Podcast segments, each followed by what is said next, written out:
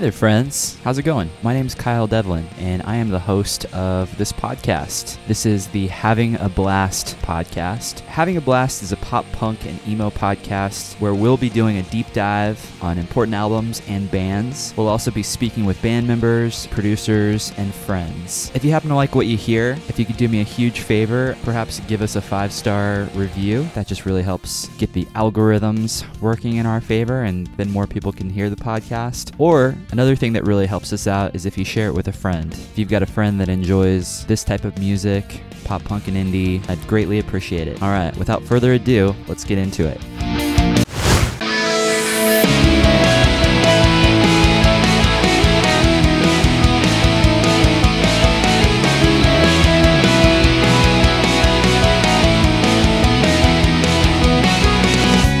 Hey there, friends. Hope you're doing well. Today, we are going to be doing something that I've been wanting to do since the beginning, the inception of this podcast. Another solo deep dive on a record that I think a lot of us that are fans of the pop punk genre and even the emo genre are familiar with. We're going to be doing a deep dive of the self titled album by legendary band Blink 182. I kind of went back and forth on which album I wanted to do first, but I feel like this one is a really compelling, fascinating, and interesting one to talk about just because of the story behind it, the lead up to making it, the tumultuous times that the band was experiencing the years before, and then many to come afterwards. But either way, we still have this album, this seminal album from this legendary band, Blink 182. And I think this album has really stood the test of time in many ways, and it's also cemented and stamped itself into pop culture, especially around the early 2000s. I think the memes definitely lend to the idea that there's still a bit of a cultural phenomenon going on with this record and this band. And so we're going to get right into it.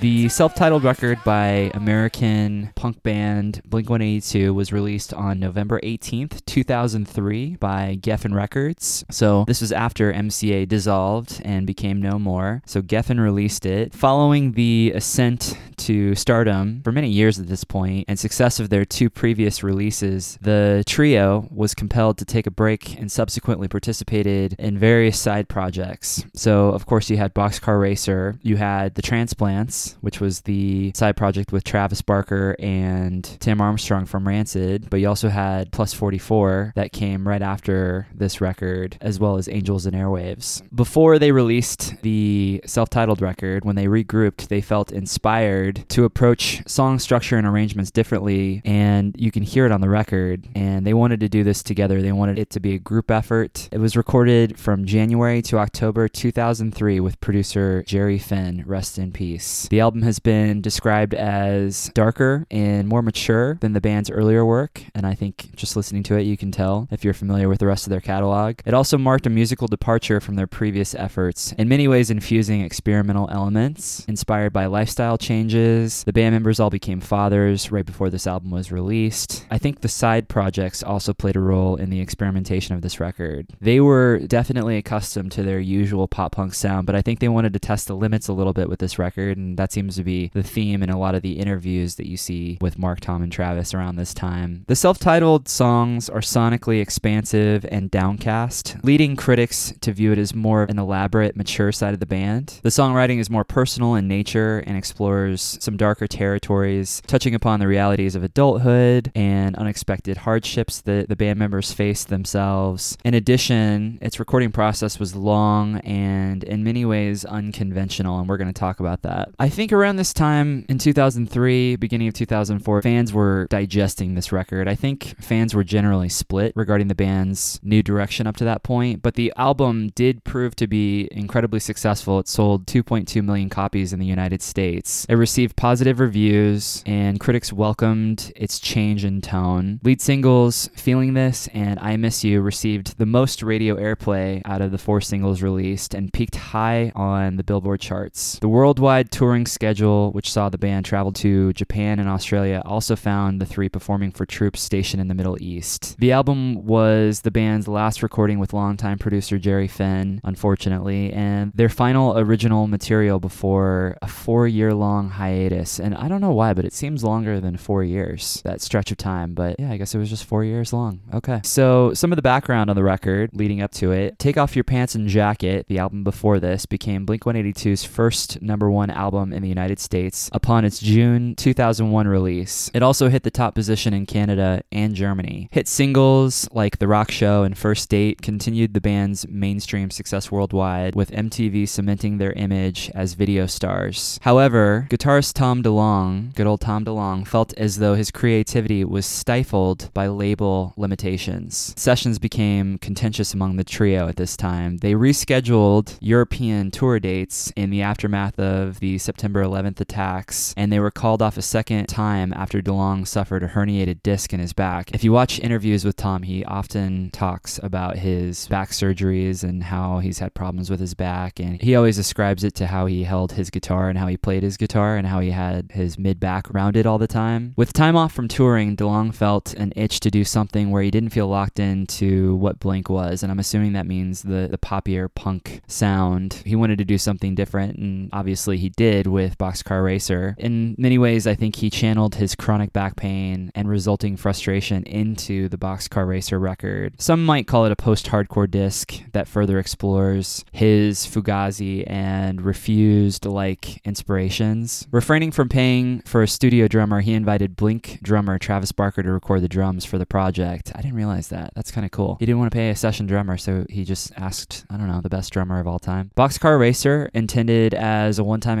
experimental project, became a full fledged band with Barker behind the kit and Hazen Street guitarist David Kennedy on guitar. And David Kennedy and Tom are good friends, they grew up together. Blink bassist Mark Hoppus did feel slightly betrayed and jealous, and it would create an unresolved tension within the trio that followed the band for several years after. At the end of 2001, it felt like Blink 182 had broken up. It wasn't spoken about, but it felt as if it were over, said Mark Hoppus. Barker, meanwhile, joined rap rock group Transplants in 2002 and was featured on their first album titled Transplants. In addition, Blink 182 co headlined the Pop Disaster Tour with Green Day alongside opening acts Jimmy Eat World, Saves the Day, and Kut U Up in 2002. And if you want to hear a really great story, go back and listen to the episode I did on my story with that particular tour. It's a fun one. So, the Pop Disaster Tour, they're doing that. In many accounts, it was an uncomfortable time in the band, according to Hoppus, but they had hundreds of discussions about it and seemingly moved on. Barker felt the dynamics of the band changed with Hoppus and DeLonge's marriages. Blink 182, this is in quotations, this is his quote Blink 182 were no longer just three inseparable guys who were touring together. End quote. Meanwhile, he began dating model Shanna Moakler, inviting tabloid attention, adding to the awkwardness, quote unquote, awkwardness present in the band. The post hardcore sound of Boxcar Racer inspired the change in tone and experimental nature that the band then approached the self titled album with. Mark Hoppus described his desire for the album to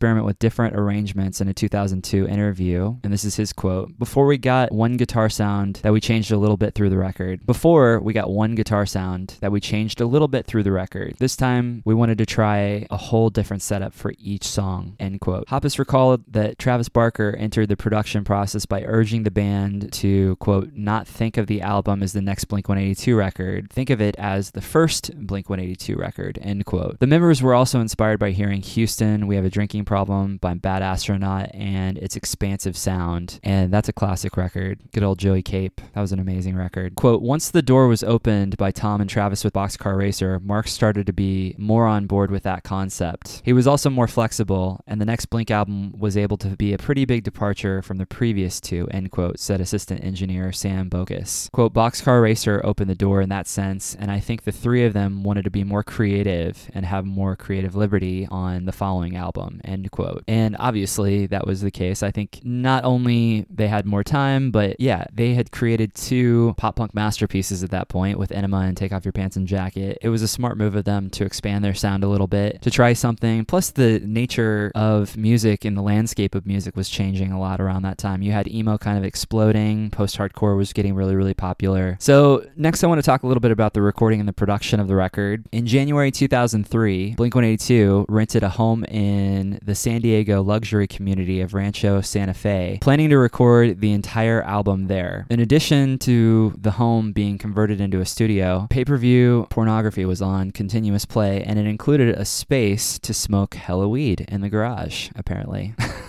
okay. I have a feeling that's not true. The trio ditched their typical previous recording process is writing and demoing several songs and recording them in a studio, one instrument at a time, and instead approached each song together. The band attacked each song and worked on three to four songs per day, simply moving on to the next one when feeling burned out on a track, on a particular track. So they'd spend a little bit of time working on two or three songs and then they'd move on. The band also had fun at the home studio. DeLonge commented, If I wasn't smoking half of Colombia, I probably ran up three million million in adult film charges. So Blink still had their, even with the darker tone and even with more seriousness, clearly Blink was still being silly and embracing their sillier and comedic leanings. The band recorded at the home until April 2003 when the owners of the house essentially kicked them out. Travis Barker, unwilling to leave Shanna, would drive from Los Angeles to San Diego each day. He subsequently left that spring to tour with the Transplants, leaving the band with a variety of drum tracks to listen to while he was gone. The band regrouped after being kicked out by the owners of the house. They were recording in and began recording at Rolling Thunder Studios until the band left to perform a couple of summer shows in Canada and Japan, where they premiered several of the new songs live. The in studio antics and behind the scenes moments were recorded and posted on the official Blink website throughout 2003 as well as on a MTV album release segment. And if you go to YouTube, just look up Blink in the Studio 2003 and you'll be able to see plenty of footage of them recording this record. And it's really a lot of fun to watch. And it's fascinating to watch their process because this is, I think, the most they had documented their recording process up to this point. The recording process of the album eventually lasted from January to August 2003, with an additional mixing and mastering period lasting until October. Previous Blink 182 sessions were recorded in about three months. The band stated that being in a studio longer than three months gave them the luxury of experimenting with different methods of writing, playing, and recording. I'm sure they were messing around with tones and pedals and all sorts of things. The band built each song song with a minute attention to detail. Hoppus described the studio as more of a musical laboratory. They were using over 70 guitars, 30 amps, 40 different snare drums, and up to six drum kits. Various keyboards, turntables, and pianos were used in the album's production, a lot of which came from Finn's personal collection. So Jerry Finn's personal collection was involved there, which is pretty cool. And at this point, Finn was well known for this genre. He was basically a legend at this point. The band had worked with him for two previous previous albums, so they definitely felt comfortable with him, and that probably lends to the idea of why they felt like they could use him again and really experiment with him. Travis Barker was responsible for the turntables and a copy of Pink Floyd's The Wall, and that's included in the interlude. The group also enlisted the help of James Guthrie, an engineer behind The Wall. I didn't realize that. That's pretty cool. The trio also sent The Cure frontman Robert Smith the bed track of all of this in hopes he would contribute, and Robert Smith makes a guest appearance and recorded his parts in England. The three initially believed their legitimacy would be in question due to the humor-oriented nature of their earlier recordings, to which Smith responded, quote, Nobody knows what kind of songs you are going to write in the future, and nobody knows the full potential of any band. I really like the music you sent me, end quote. That's really cool. So he gave him a shot, and I know that was a big deal for Mark Hoppus because he grew up on The Cure. The band also collaborated with DJ Shadow and Dan the Automator, and Travis Barker desired to work with the Neptunes. Jerry Finn, who had produced the previous two Blink-182 albums and the Boxcar Racer album, returned to produce the self self-titled record, which would be his final collaboration with the band. Unfortunately, he passed away from cancer. As the record neared completion by August of 2003, the band performed for a short time for the armed forces in the Middle East and premiered more new songs at their Reading and Leeds sets. The trio shot small homemade videos for several songs on the self-titled record, as well as the official music video for Feeling This, the song they picked as the first single, and that was a good idea to pick for the first single. I remember when I first heard it on the radio, oh, this is a bit of a departure for the band, but I like it. And that chorus was just undeniably catchy. The band spent time to finalize the CD booklet and album artwork in September. Mark Hoppus stated that the album was so personal to all three of them that they really wanted to be involved in every aspect of it. So it took them a little bit of time just getting all of the details right in the packaging and the artwork. The release date kept getting missed and pushed back to the point where Jordan Schur, then president of Geffen Records, made calls asking, quote, what is the absolute last possible second that we can turn this thing in and still make our release date, end quote. Tom described the final days of mixing the album as crazy stressful with literally hours to turn turn the album in to have it come out on time. The album was in production so late that the final mixes were still being judged by Mark, Tom, and Travis the night before the album was sent to the pressing plant. For Barker, he later considered it his favorite time in the band's history, commenting, That was a good time in my life. I was smoking just enough weed and taking just enough pills. End quote. okay. Uh, how wonderfully rock star of him. Talk about his drug use. Okay. So, the composition of the record, let's talk about the music and the style. While still rooted in pop punk, the self titled record finds the band expanding their sonic template with darker and restless songs. The compositions on the record have been described as musically diverse as borderline experimental, with sullen moodiness and off kilter hooks. The basis for many of the tracks. The record pulls from a variety of styles. Obviously, if you listen to the record. There's a lot to digest with this record. A lot of different dynamics in the record, a lot of different sounds, including post hardcore, electronic rock, jangle pop, and reflective alternative rock. Experimentation was constantly present. The band tried different mic techniques and toyed with harmonium organs, Polynesian gamelan bills, and turntables, all sorts of things. The band infused these experimentalist elements into their usual pop punk sound inspired by lifestyle changes. The band members at this point had all become fathers and they had worked on side projects projects. In a full article about the album in November 20th, in the November 20th, 2003 edition of Milwaukee Journal Sentinel, Ben Winter described the music of the album as expansive, downcast, and sometimes spectral. The New York Times considered that the album may have been influenced by the growing popularity of emo pop, while AllMusic regarded it a delve into post punk. Quote, much of the punk has been dissolved, the buzzsaw guitars faded into the corners, allowing room for staggering dynamics, cathartic guitar bursts, and a weightier, more experimental, ambitious sound, end quote, wrote Tom Bryant of Kerrang, and Kerrang's a magazine in the UK. The goal for Untitled, or self titled, was continuity. Each song develops lyrically like chapters in a book, and songs seg into one another to present a cohesive feel instead of a regular collection of tracks. And I do think this record, if you listen to it front to back, it actually makes sense. It kind of weaves in and out, but it is kind of a record that's fun to just digest from track 1 to track 14. In addition to the side projects, the music of the album was inspired by the September 11th attacks and the onset of the Iraq War. The mood was unsettling for Tom DeLonge, whose brother is a Navy officer. This is his quote. It was so weird because we'd all be glued to the TV watching these bombs explode over another country. So I'd see see all this and wonder where he was at, and then we'd have to go to the next room and sing or finish writing lyrics. I think it affected our moods throughout the day. End quote. In addition, it was just inspired by socializing. Quote, we would just hang out for hours talking. It was really cool. End quote, said DeLonge. And this is a long quote, but I'm just going to read it. Travis Barker on the recording process. I think the second half of the record being written in LA was key. In San Diego, it's very beautiful and rich and everything I don't want to see when I'm writing a record, not a punk rock record. Being in Los Angeles, the heart of fucking street bombs to drug dealers, to pimps, to fucking gangbangers, that gives you inspiration. Like me sitting in fucking San Diego, seeing rich people drive their nice cars and go to their nice houses doesn't do shit for me. End quote.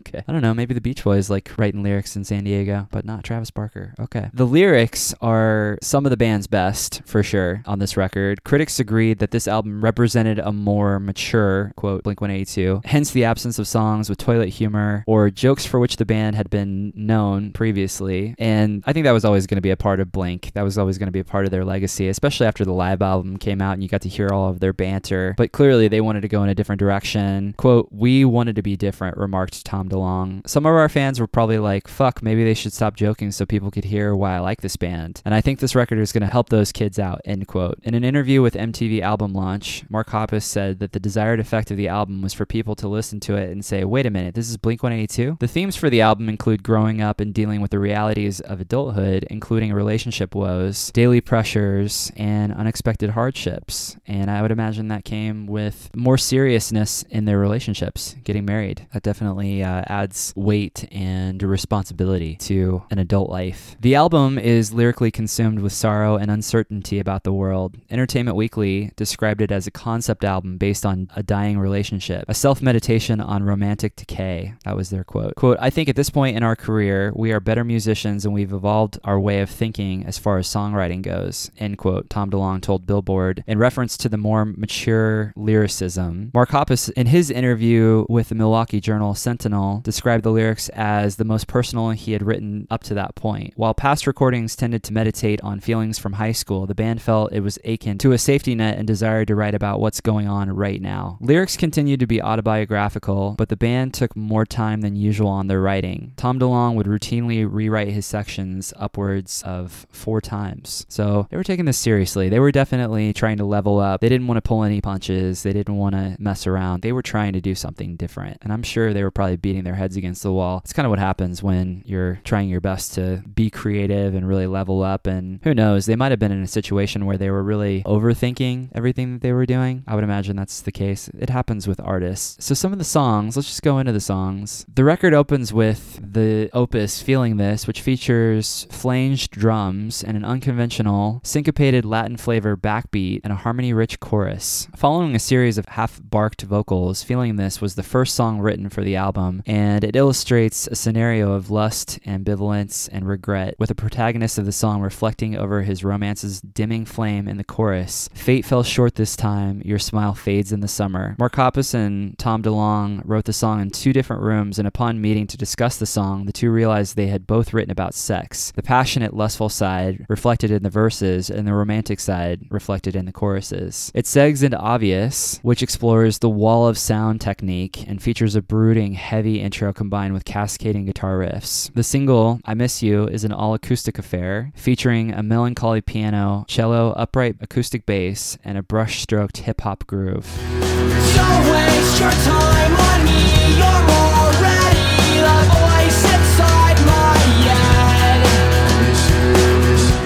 The song features references to Tim Burton's 1993 animated film The Nightmare Before Christmas with We Can Live Like Jack and Sally, and We'll have Halloween on Christmas. In interviews and the liner notes for the self titled record, Travis Barker reveals that the line was directed towards his then girlfriend Shanna. Violence flicks between bizarre, spoken jazzy verses and anthemic punk rock choruses with lyrics that equate broken hearts with global violence. And there's definitely some metaphors in there, I'm, I'm assuming. Stockholm Syndrome has been described as the most obvious examples of Blink 182's experimentation, and it was recorded using a microphone dating back to the 1950s. And the reverb on the vocals was achieved by playing the recordings into a shower. The drum fills for the song were recorded separately than the rest of the tracks, with a tape machine sped up and super compressed, then played back at normal speed to sound really deep and gigantic. According to Mark Hoppus in the liner notes for the record, it features an interlude before it in which Joanne Whalley reads letters Mark Hoppus's grandfather wrote to his grandmother during World War II. That's so crazy. Tom DeLonge explained the letters as real sincere, genuine letters from the worst war in history. Down continues the theme of longing set to a rain-drenched soundscape. The original version of Down ran over six minutes long and contained a drum and bass breakdown from Travis Barker. The following interlude, which functions as an outro to Down, finds Barker showcasing different percussive techniques over a funk-tinged jazz sound. It is a near instrumental recording with Sick Jacken of hip-hop band Psycho Realm. Go is the record's only straightforward punk rock song. It's a personal song, said Mark Hoppus. It's not specifically about my mother. I feel weird talking about it.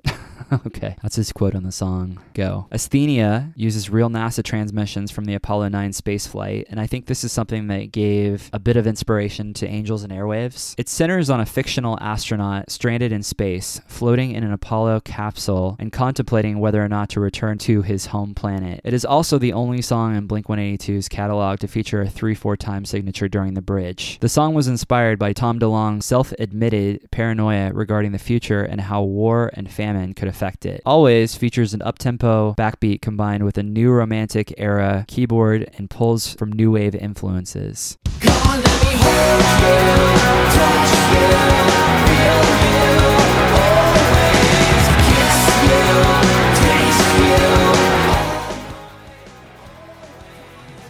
The band often jokingly called the track the 80s song. It contains a riff reminiscent of The Only One's Another Girl, Another Planet. Easy Target and all of this were based on a story from producer Jerry Finn's middle school years. Finn was in love with a female classmate, Holly, who invited him over. Only to have her and her friend drench him with a hose. Humiliated, he rode home on his bicycle. All of this is a gothic tinged pop song that uses strings and guitar effects to create a moody atmosphere. The track Here's Your Letter, according to Mark Hoppus in the liner notes for Blink 182, the self titled record, is about people's inability to communicate with one another and how words and explanations only confuse the issues. It's true, sometimes words do confuse the issues. I'm Lost Without You mixes an industrial loop with a piano. I'm Lost Without You took many months to create and took over 50 different takes, including two drum sets combined during the last minute of the song. Travis described the idea for the percussion combination as something we always wanted to do but never got around to, and believed the song sounded like a Pink Floyd song or a Failure song. And Ken Andrews actually plays some guitar on Obvious, which is insane to me. It's really cool. I didn't realize Travis Barker was such a big Failure fan. He's been posting them a lot on Instagram. The UK edition of the record features a B side, Not Now, another classic among Blink 182 songs. Originally recorded during these sessions, Not Now features a church organ in its verses and guitar riffs reminiscent of the Descendents. And it does kind of sound like a Descendents song. Not really, but you can hear the influence. Its subject matter continues the theme of complicated miscommunication and fading love. Let's talk a little bit about the packaging and the title. Due to some contradicting sources, the title of the album, or lack thereof, is debated. Travis Barker, in his memoir, Can I Say, writes that some people think it's a self titled album called Blink 182, but Mark Hoppus has always insisted it was actually untitled. A 2003 interview, an article from MTV News discussing the naming of the pending album, repeatedly refers to the release as the untitled album. So I've already made a mistake in this episode. This is the untitled album, not the self titled album. Despite this, several critics have used the terms eponymous, untitled, and self titled in describing the album. In a 2009 MTV News article, James Montgomery refers to the album as self titled, joking, or untitled, it's never really been clear, end quote. The title for the album was originally rumored to be Use Your Erection 1 and 2, a parody of the Guns N' Roses album Use Your Illusion 1 and 2, but was revealed to be a joke Barker made to get a rise out of people. And clearly they weren't going to go with a joke title this round. They already did that twice before. Tom DeLonge, in reference to previous joke album titles such as Enema of the State, stated, We didn't want to label it with a joke title that people might expect. As such, a Billboard article from the week of the album's release lists three rejected joke titles Diarrhea de Janeiro, Vasectomy, Vasecta You, and Our Pet Sounds. joke titles. To support the new album, Blink 182 created an entirely new logo, a smiley face with X's for each eye and five arrows on the left side of its face. According to Travis Barker, the Blink 182 logo originated at his clothing line, Famous Stars and Straps. Barker wanted to brand an icon for the band. It just had to be a cool kind of happy face, but I wanted arrows. You know, like the Jam were my favorite band. They always had arrows in their logos and stuff. It was just kind of inspired by pop art, end quote. Mark Hoppus seconded this sentiment. He spearheaded all the artwork for the record. There were smiley face stickers and posters all over Los Angeles, and that was his idea. End quote. Barker invited his tattoo artist, Mr. Cartoon, to create artwork for the record, and his good friend Estevan Oriol to handle photography. His style incorporated into Blink's didn't make us too gangster. It just gave us a bit of an edge. This was him talking, Travis Barker. It was cool to feel like Blink had a dangerous side. End quote. Music OMH described the album booklet as quote meticulously put together and resembling a Warholian pastiche. End quote. Each song includes small notes detailing the lyrical inspiration for each song, what it means to each band member, and the recording techniques used. And I remember opening this thing up, and it really was cool to see all this. I wish more bands would follow suit. If nothing else, just do it online. Create an experience with the art online. The band originally wanted each CD booklet to be made from canvas material. Geffen gave the band a choice between the custom artwork or keeping the sale price down to $12. The band chose the latter as they felt it was more important that young listeners obtain the record for less money. That's funny. When records sold,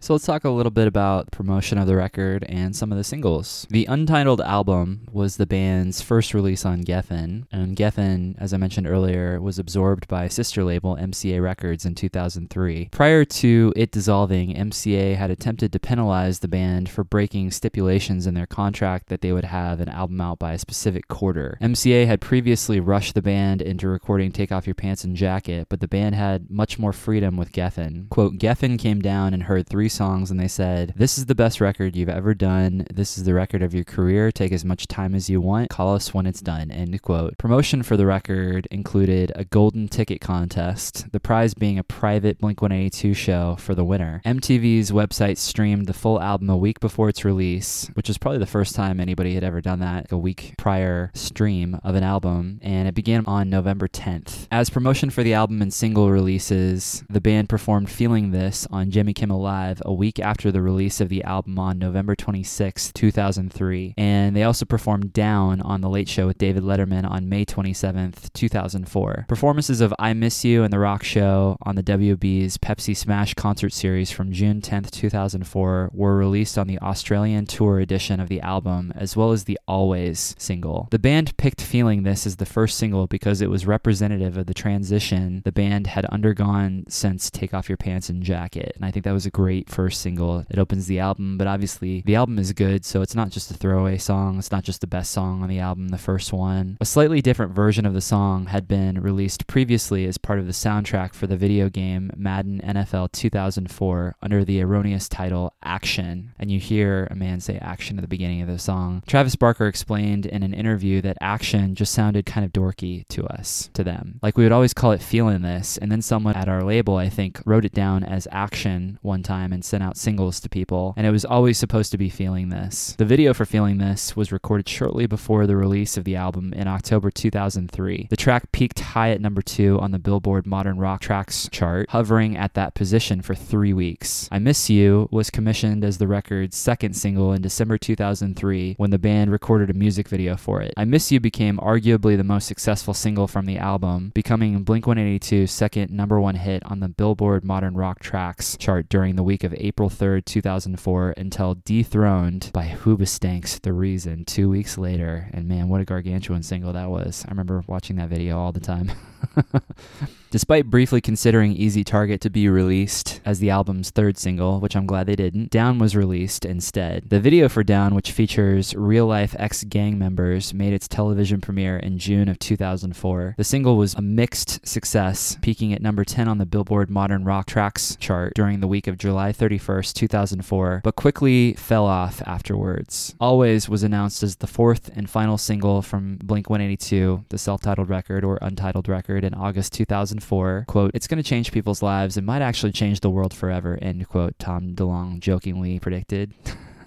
that sounds like a Tom quote. After deciding on the video concept, the clip was recorded and released in November of 2004 and continued success all the way into January 2005. A fifth single from the album, All of This, was discussed. However, plans were dropped following the band's declaration of an indefinite hiatus in the month of February in 2005. In response to the idea of All of This becoming a possible single, Tom DeLonge joked, quote, "We would have loved it because it's a badass song and The Cure's Robert Smith sings on it, and that makes us cooler than everybody else. End quote. However, on April 18th, 2020, Mark Hoppus answered a fan on a Twitch stream session and said that the song was never intended to be a single. Okay, still a cool song though. So now I'd like to talk a little bit about the reception of the record, critical reception. The album received generally favorable reviews by most music critics. At Metacritic, which assigns a normalized rating out of 100 reviews from mainstream critics, the album received an average score of 71 based on 12 reviews.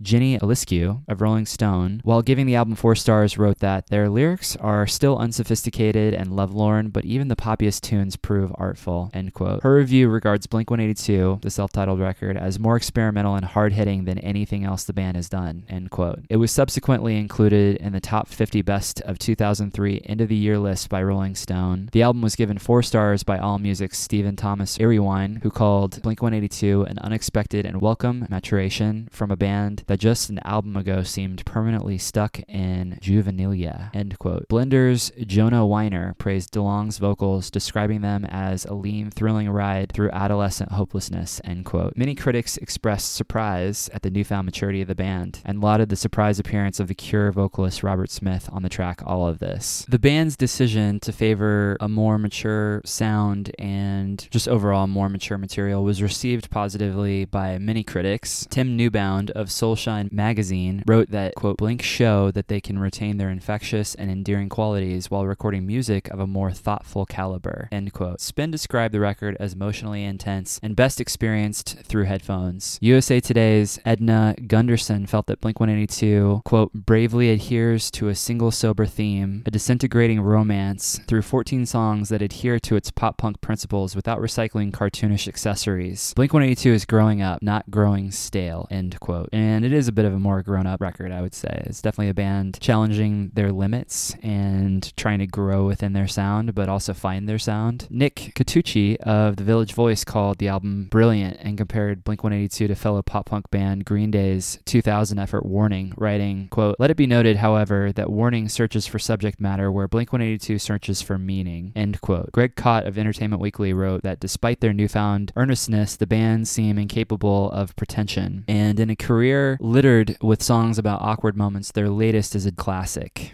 Scott Shetler of Slant gave the album four stars, stating that, quote, giving up the fart jokes is a risky business for Blink, but Blink 182 might just be the band's, meaning their self titled or untitled record, the best album to date, end quote. Among the more negative reviews, Jason Arnopp of Q felt the majority of the material was forgettable, but commended it as some of their most imaginatively constructed work, end quote. The AV Club Stephen Thompson believed the disc does meander in spots, and its most achingly sincere love songs become end quote. And I think that's probably upon first listen and then never revisit it again because I think this record gets better the more you listen to it and the more you revisit it and take it in as a whole and really digest it. It's one of those records that I think when I first heard it, I had to work a little bit to kind of understand what they were going for because it was such a departure. The commercial performance of the album was noteworthy. The album debuted at number three on the US Billboard 200 chart with first week sales of 313,000 copies. Wow. Can you remember when records sold that much in the first week? In comparison, Take Off Your Pants and Jacket debuted at number one and sold more than 350,000 copies in its first week. So both major successes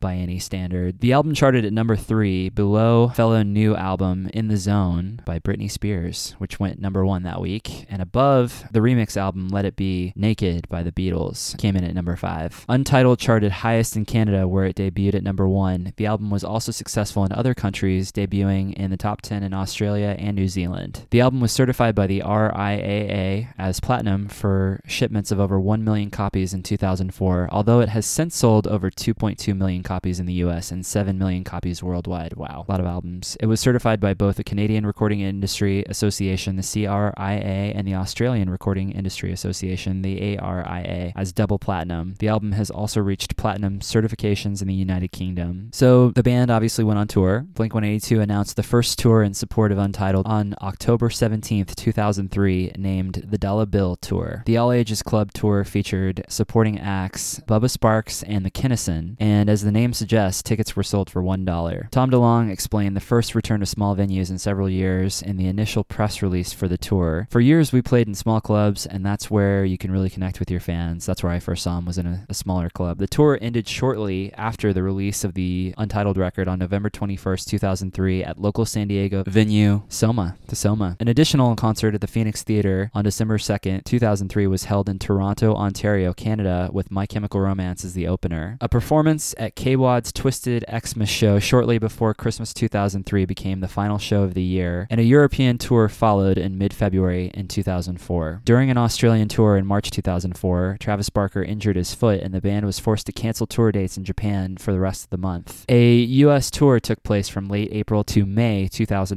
and a highly publicized tour featuring Blink 182 and No Doubt was performed during June 2004 in support of the Untitled record and No Doubt's The Singles record 1992 to 2003. The canceled Australian tour dates were rescheduled and performed in August and September of 2004, so they were touring a lot here. The band appeared on September 17th, 2004 at the MTV Icon tribute to The Cure, performing a cover of A Letter to Elise and All of This, which was recorded and later broadcast on October 31st, Halloween of 2004. The band headed to Europe for a two week tour near the end of the year, which culminated at their final show on December 16th, 2004 at the Point Theatre in Dublin, Ireland. Although the band had planned for a US tour in support of Always, tensions within the band had risen on the final European tour and the band announced an indefinite hiatus on February 22nd, 2005, as breakup rumors swirled. After touring through 2004, the three essentially stopped communicating with one another, apparently. Mark Hoppus had initially had difficulty accepting the group's new direction. After some tragic events involving the band and its entourage, Blink 182 reunited in February 2009, which most people who are fans know it was after Travis Barker's unfortunate and tragic plane crash, where he had a bit of an epiphany while laying in his hospital bed that he wanted to get the band back together. And he talks a lot about that in his book. So there is a bit of a legacy pertaining to the untitled record of Blink 182, the one that they released in 2003. The Los Angeles Times referred to Untitled as the band's underrated masterwork, writing that the record is generally considered by fans, critics, and the band members alike as its best work. Blink's answer to Pet Sounds, Sgt. Pepper's Lonely Hearts Club Band. The band themselves have regarded it as a huge turning point in their career, marking a change in the way they write music and record music, as well as view themselves. In his memoir, Can I Say, Travis Barker writes, It had a little bit of everything. We ventured far enough outside our genre to make ourselves happy, but not so far that we offended our fan base. It was a perfect happy medium, and it's the Blink album that Mark, Tom, and I are most proud of. End quote. The band celebrated the 10th anniversary of the album by performing it in full in November of 2013 after a pair of Hollywood Palladium shows sold out in a record 32 seconds. The band added three additional dates at the Wiltern in Los Angeles, which also sold out. MTV News called it a fitting tribute to an album that, in the decades since it was first released, has become a bit of a touchstone, a defining moment, not just for the band, but for the genre of punk and all its permutations. End quote. John Blistane of Radio.com called the album an unquestionable masterpiece in the site's Not Fade Away series, which examines some of the greatest albums of the past few decades. In it, he writes on the album's influence. Untitled was the band's most concise break from the pop punk formula and a catalyst for the wave of pierced hearts stuck to sleeves with tears and guyliner emo outfits that rose to popularity in its wake. Sans the potty humor, of course course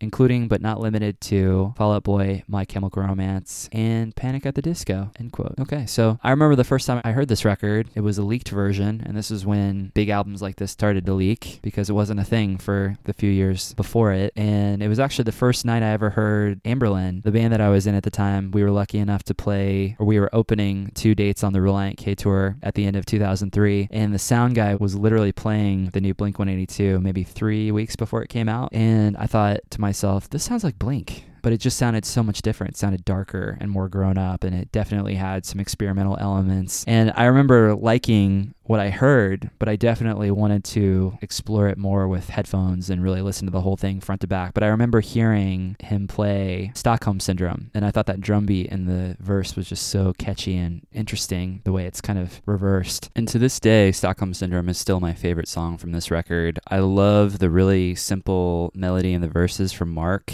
and I remember hearing Tom kind of shouting for the first time, and it definitely did have kind of like a Refused post punk element to it, but I love his melodies in the song, Mark in particular, and the drumming and just the chord progression, how it's still poppy, but it's really dark at the same time, and the tones they used are just massive. I love that song. But that's my story. Later that night, I heard one of my other favorite bands, Anberlin, play for the first time, because before that, I hadn't heard them, and I think they had released their first record, but that was the first time I was introduced to them. Good times. I think this record, without a doubt, cemented its place in time and pop culture, and Blink 182 is definitely a complicated and compelling band to think about. I fell in love with Blink when I first heard Cheshire Cat and Dude Ranch, which was about the same time, right after Dude Ranch came out. And I saw Blink play in Lawrence, Kansas in 1997 for the first time. And I'll never forget it. Definitely one of my favorite bands. I hope you guys enjoyed this deep dive of the untitled record, not the self titled record, from Blink 182, released in 2003. Give it a spin, revisit it, really listen to it with good headphones, and listen to it from the beginning to the end. And feel free to reach out to me if you'd like to hit me up and talk about this record. I'd love to. You can hit me up on the Facebooks. My name is Kyle Devlin, K Y L E D E V, V is in Victor, L I N. Or you can follow me on Instagram. My handle is at Kyle underscore Devlin underscore underscore. Love to talk to you guys. Hope you're having a great week, and I'll talk to you soon. Hey, thanks so much for listening. I really do appreciate it. I hope you had a good time. I hope you enjoyed this episode. If you want to help the podcast out, if you want to do a massive solid for us here at Having a Blast, if you could just leave us a review, a five star review would be amazing wherever you listen to podcasts. Or if you just want to recommend this podcast to a friend who might enjoy it. All right. Hope you have a wonderful day. Hope you're having a blast listening to your favorite records. I'll talk to you later.